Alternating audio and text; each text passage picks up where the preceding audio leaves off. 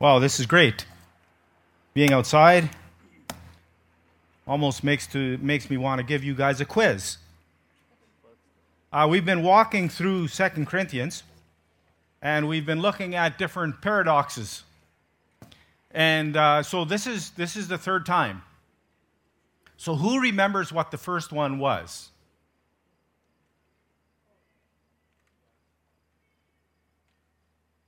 No takers, eh? Comfort. Suffering and comfort. Okay? Suffering and comfort. That was the first one. Okay? Uh, you get a treasure. Okay. Um, no, it's just answering the question correctly. Uh, what was the second one? Sorry? Yeah, but there's two. There's, there's the negative and the positive, right? What's the paradox? Starts with C.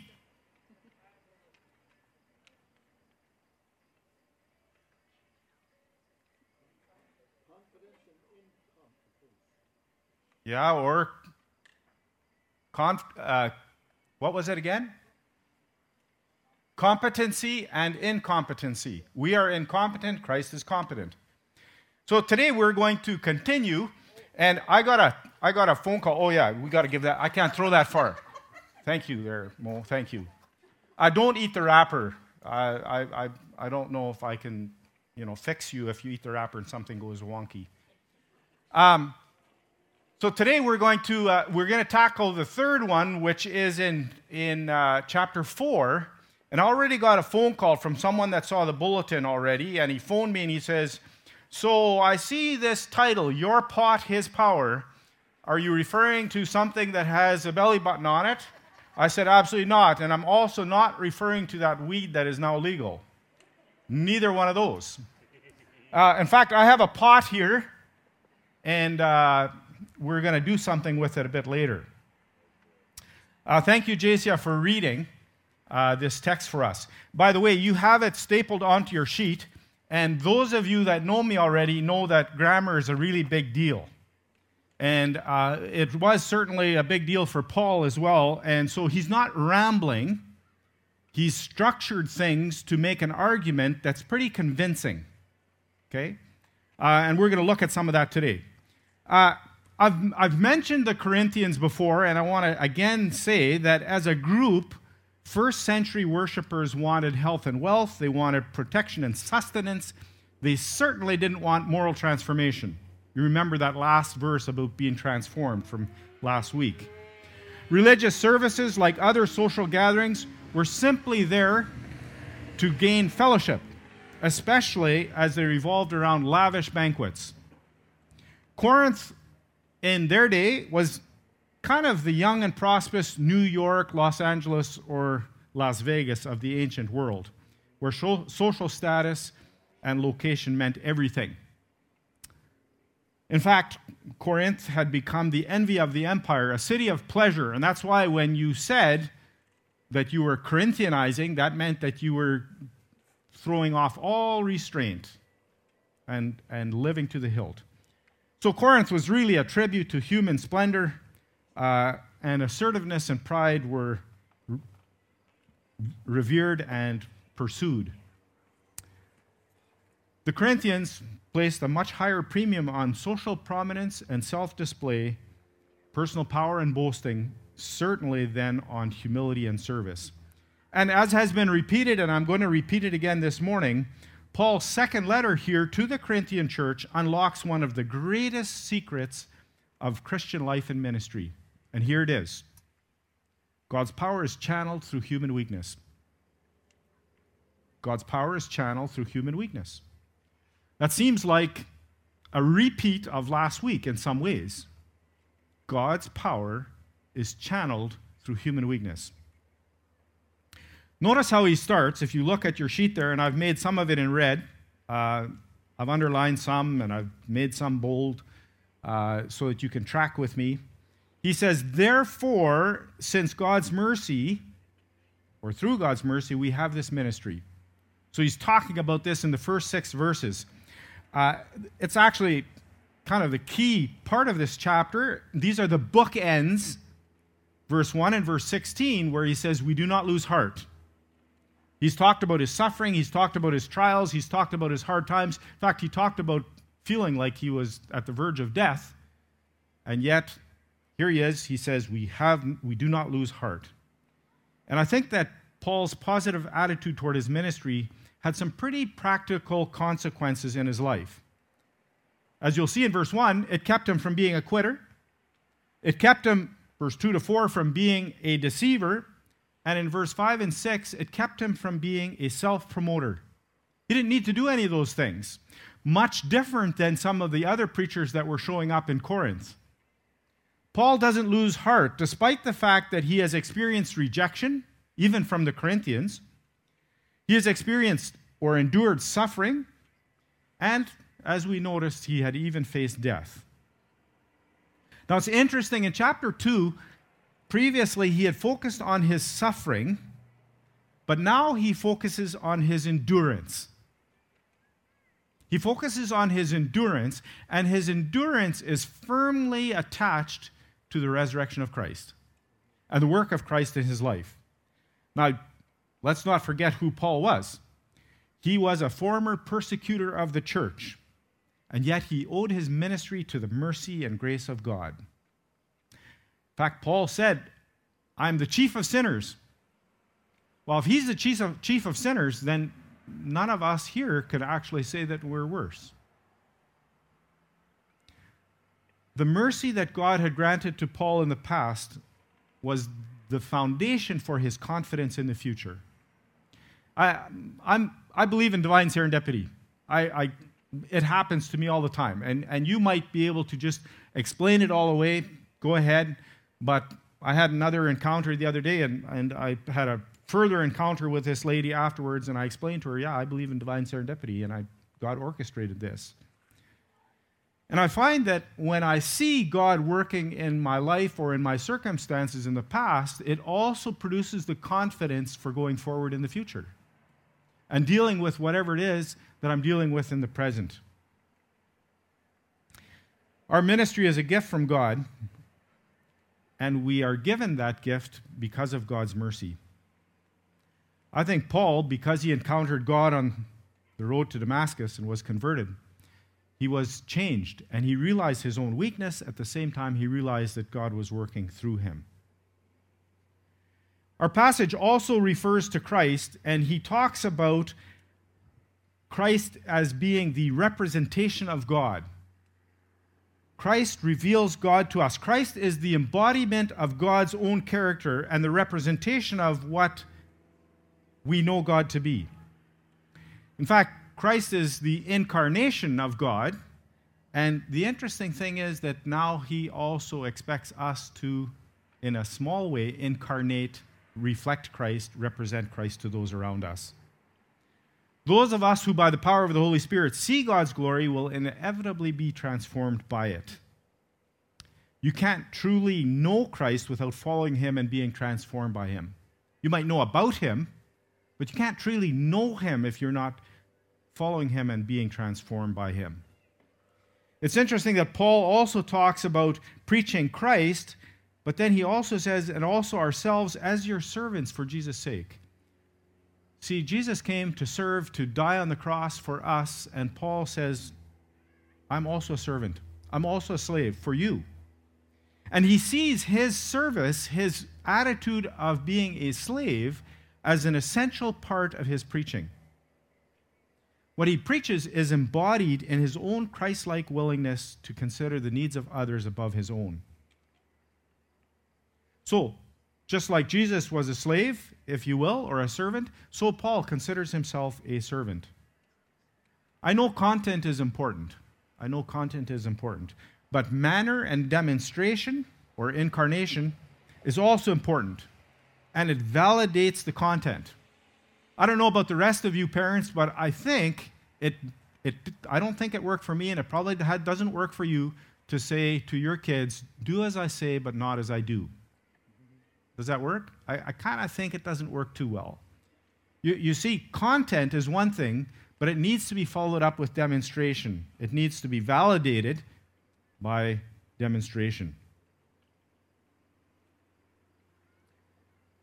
Notice as we go to verse 7, it says, But we have this treasure in jars of clay. And what is the treasure? It is the knowledge of God's glory displayed in the face of Jesus. Well, I've got a clay pot here. Uh, this is where I actually legitimately, and those guys that are in the Monday Bible study, study group are going to roll their eyes, but I get to legitimately pull out the etymology of a word called sincera. See, now they're all laughing. See, the word sincera in Spanish is the Spanish word for sincere. But the background of the word, and of course it's so close to the Greek and the Latin and everything, is it's two words. It's seen, meaning without, and sera, which is wax. Now, how does that mean sincere? Well, here's the thing there were some really famous pottery makers whose wares were, uh, they sold themselves. Such great quality and, and everybody wanted their pottery. And these other guys came along and they decided they wanted a piece of the market, but their products were inferior. So what they did was they would hide the flaws with wax. And so the first pottery makers would come and start saying that their products were without wax. There's nothing hiding, no flaws, there's no cracks being hidden by wax here. They are sincere. They're transparent. They are sincera.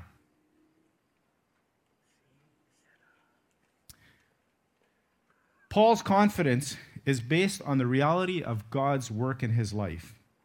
And his opponents believe that you shouldn't suffer. And yet, Paul says that we carry this treasure in a jar of clay, a reference to his weakness and his suffering.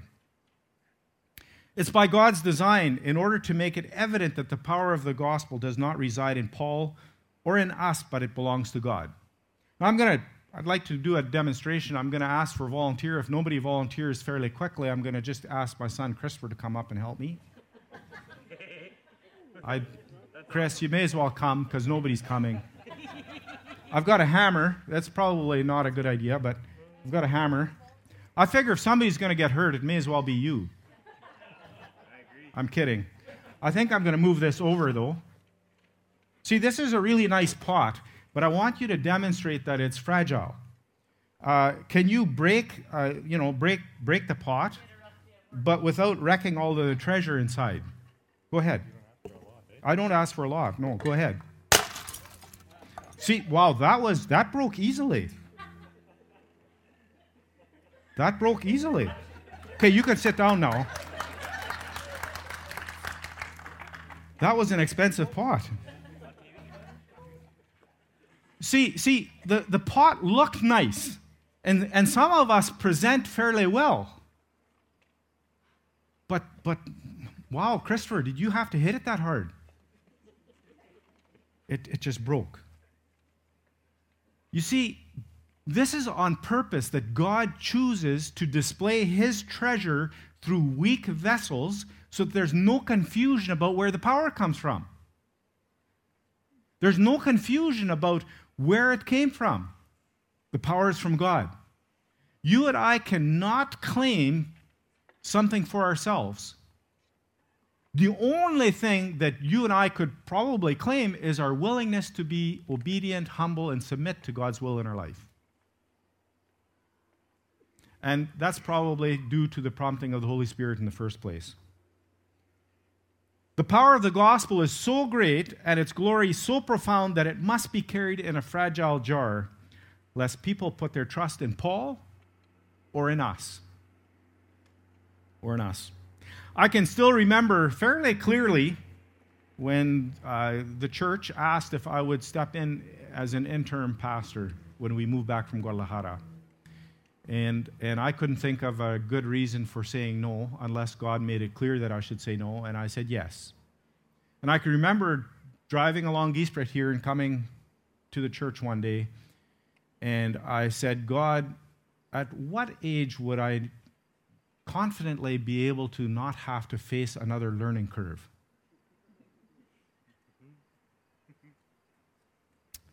I'm going to get emotional here. The answer was deafening. You know what it was. I didn't hear anything audible. I knew the answer. I needed to ask. The answer is it's actually not about you. My grace is sufficient for you. Do what I've asked you to do. You, you don't have to, you don't contribute anything other than your obedience. I'll do the heavy lifting. So, if you struggle or if it's difficult, uh, that's okay. Because my work is done best through weakness. It's done best through weakness.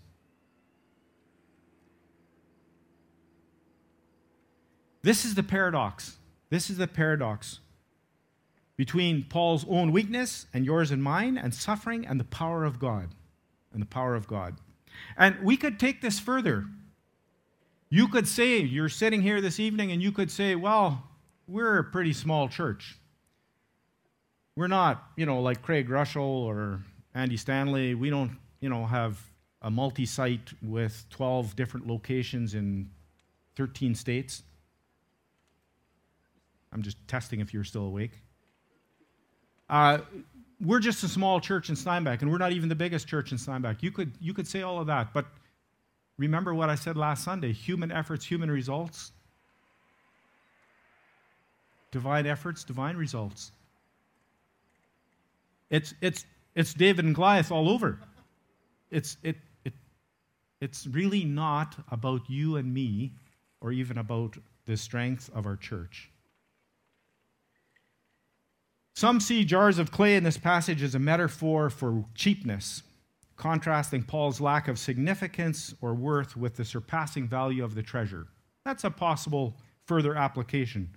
The glorious gospel is borne about by those who are comparatively inferior, the powerful gospel by those who are weak, you and I. It's only in weakness that the power may be from God. And Paul's weakness, in some sense, actually serves as the grounds for divine power. His weakness ensures that the power is from God and not from Paul. And it's interesting, he follows this up in our text here in uh, verse 8 and on with a number of adversative contrasts, which all mo- modify this jars of clay. He says, in spite of being hard pressed, He's not crushed. He's perplexed, but he's not in despair. He is persecuted, but not abandoned. He's struck down, but not destroyed. So he, he refers to all of the hardships, but then he still says that he's victorious. And why? Because of the power of Christ in him. He's not done in by his circumstances, whatever they are, by his suffering, by his persecution precisely because of God's ability or power to sustain him in the midst of that adversity. Now, I, I don't know what everyone's going through. We're probably all going through different things. Uh, we've all got challenges of one kind or another. I would have to say that given Paul's weakness and yours and mine, his and our perseverance can only be attributed to God.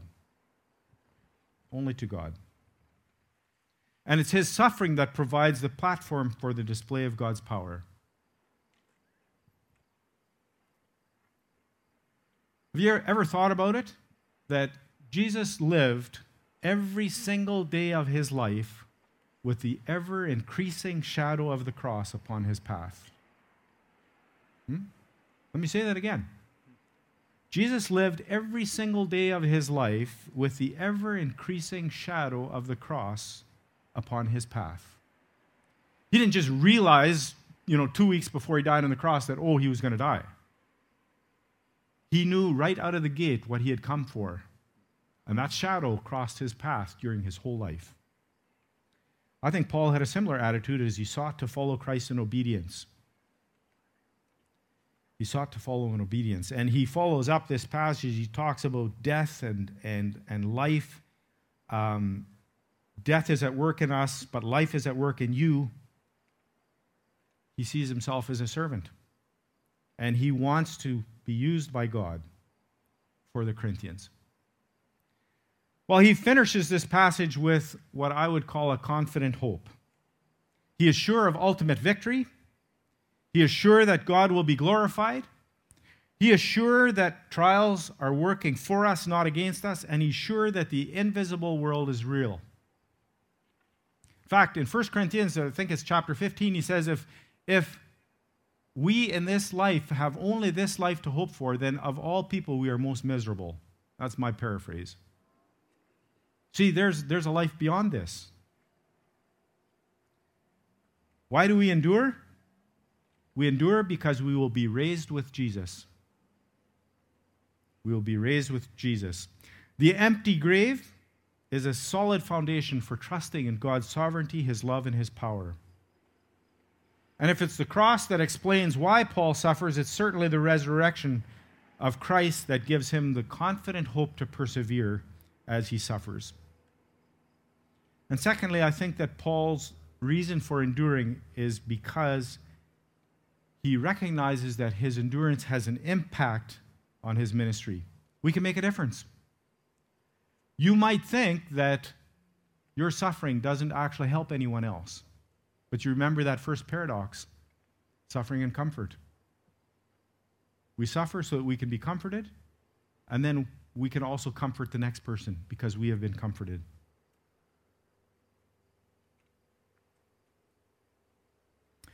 Paul ends with an eternal perspective. Notice those bookends. Therefore, we do not lose heart, verse 1 and verse 16, and then right in the middle, but we have this treasure in jars of clay. And then he finishes it with verse 18 so we fix our eyes. This is focus. This is focus. And sometimes in the waves of life, in the whitecaps of life, you need focus. You, you need to bear down and focus. Notice that it's God's power, but that doesn't mean that you and I don't have to do anything.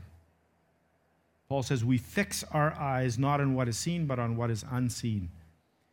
Since what is seen is temporary, but what is unseen is eternal. He is being renewed daily because he is he's wasting away externally, but he's renewed internally because he focuses on Christ. And so he's able to say that these light and momentary troubles achieve a glory that far outweighs them all. That's amazing. He's, he's, he's pulling out the scales and he's saying these light and momentary troubles achieve a weight of glory that far outweighs them all. So I have some questions for you this evening, and then I'm going to ask uh, Mo and Diane to come up and see if you have some comments or questions uh, that you want to uh, share with the rest of us. How are you feeling? Do you feel that you are struggling? That you are in despair? That you are sinking, drowning? Do you, do you trust that God is in the midst of your battle? Uh, are, are you able to focus on the future? Are you able to hope? Are you able to hope? I think that we have to focus on our eternal hope in order to be able to face the challenges that are before us. Without confidence in our future resurrection and a growing longing for what exaltation with Christ will mean, the call of the gospel loses its transforming power. We have to learn to hope. Are we so earthly minded that we are no heavenly good, or vice versa? Do we have a this world orientation, or are we also focused on God and heaven? Are you losing heart? Are your circumstances, your struggles getting you down, defeating you? Do you feel crushed in despair, feeling abandoned or destroyed? Although you and I are jars of clay, we embody and share an amazing treasure. An amazing treasure. And God is able to work in and through our weakness. In and through our weakness. We've got no excuse. I know there are limits to that. I'm not going to start playing piano. That's, uh, I wouldn't put you through that. Uh, but, but what God calls you to, He can equip you to. So this week, let's acknowledge and accept both our weakness, kind of like the clay pot that Christopher is going to glue back together for me, if he can find all the pieces. Uh, acknowledge our weakness. Yep, that's right. That's okay. And also God's transforming power. Acknowledge them both, accept them both as realities. And, and then let's go forward in amazement and wonder that God, in His sovereign wisdom, has chosen to work through us as weak vessels.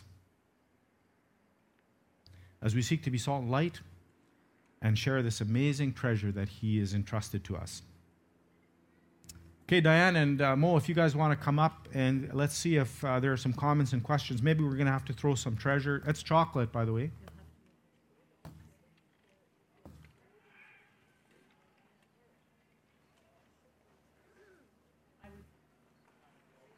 turn something. Okay.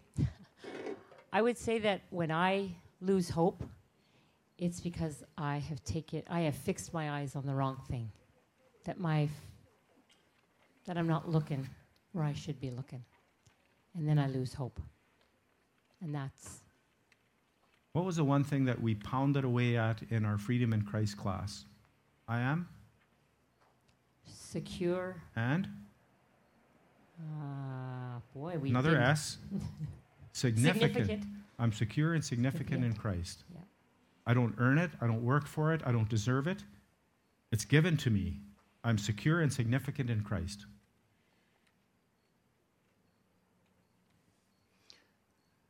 Okay, I had I had a thought while um, while Chris was breaking that uh, that jar. Let's say I'm going to bring it back and get warranty. I was thinking. Um,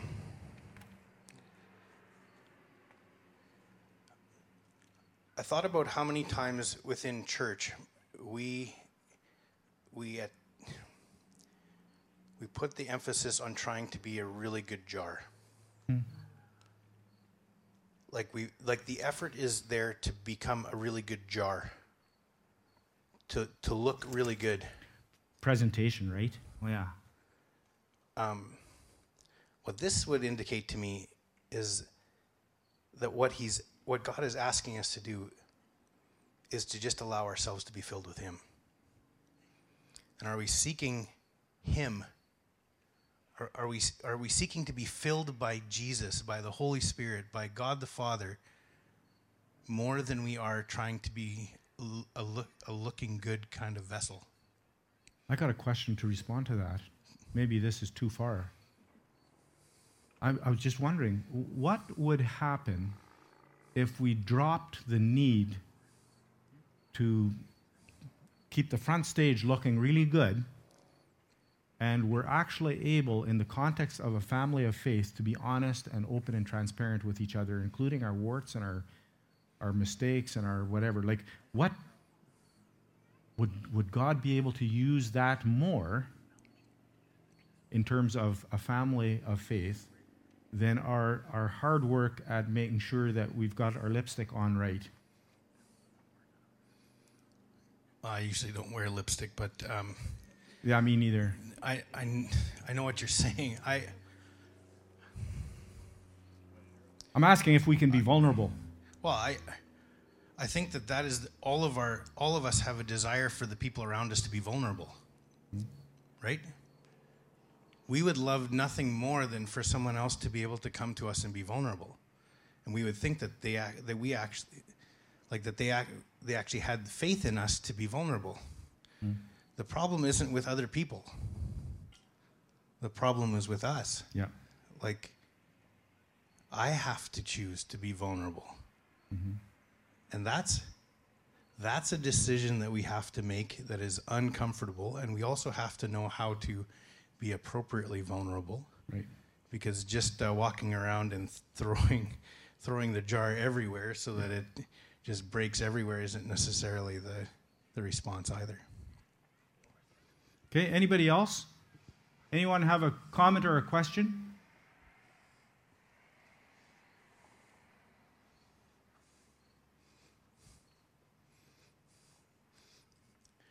Or need to start picking on people, you know? I know I, I like if you're if you're in college, you know that you don't make eye contact with a teacher. Look down. That's Yeah. the sunglasses, eh, guys? Yeah, and I, I realize that transparency, uh, that there, there's also uh, a, a, a level of responsibility when you share with me that I don't take an ad out in the newspaper and that I, that I, that I guard what you share. There, there's, we have to also be the kind of people that others can share with us and, and they know that, um, that we'll keep that. And uh, I, I'm not sure where I. Oh, I I read it to this week. Is that my cracked jar? And if we if instead of treasure it's water, right? My cracked jar allows hmm. many people to be watered, Yeah. right? Because the water is just spilling out through through the cracks in my jar. And and as long as I'm continuing to allow Christ to be filled, you know, to, to fill me up, um, there's water that's dispersed all over the place Yeah. through my through my uh, You're- flaws. You're meant to be a conduit, not a reservoir. There you go.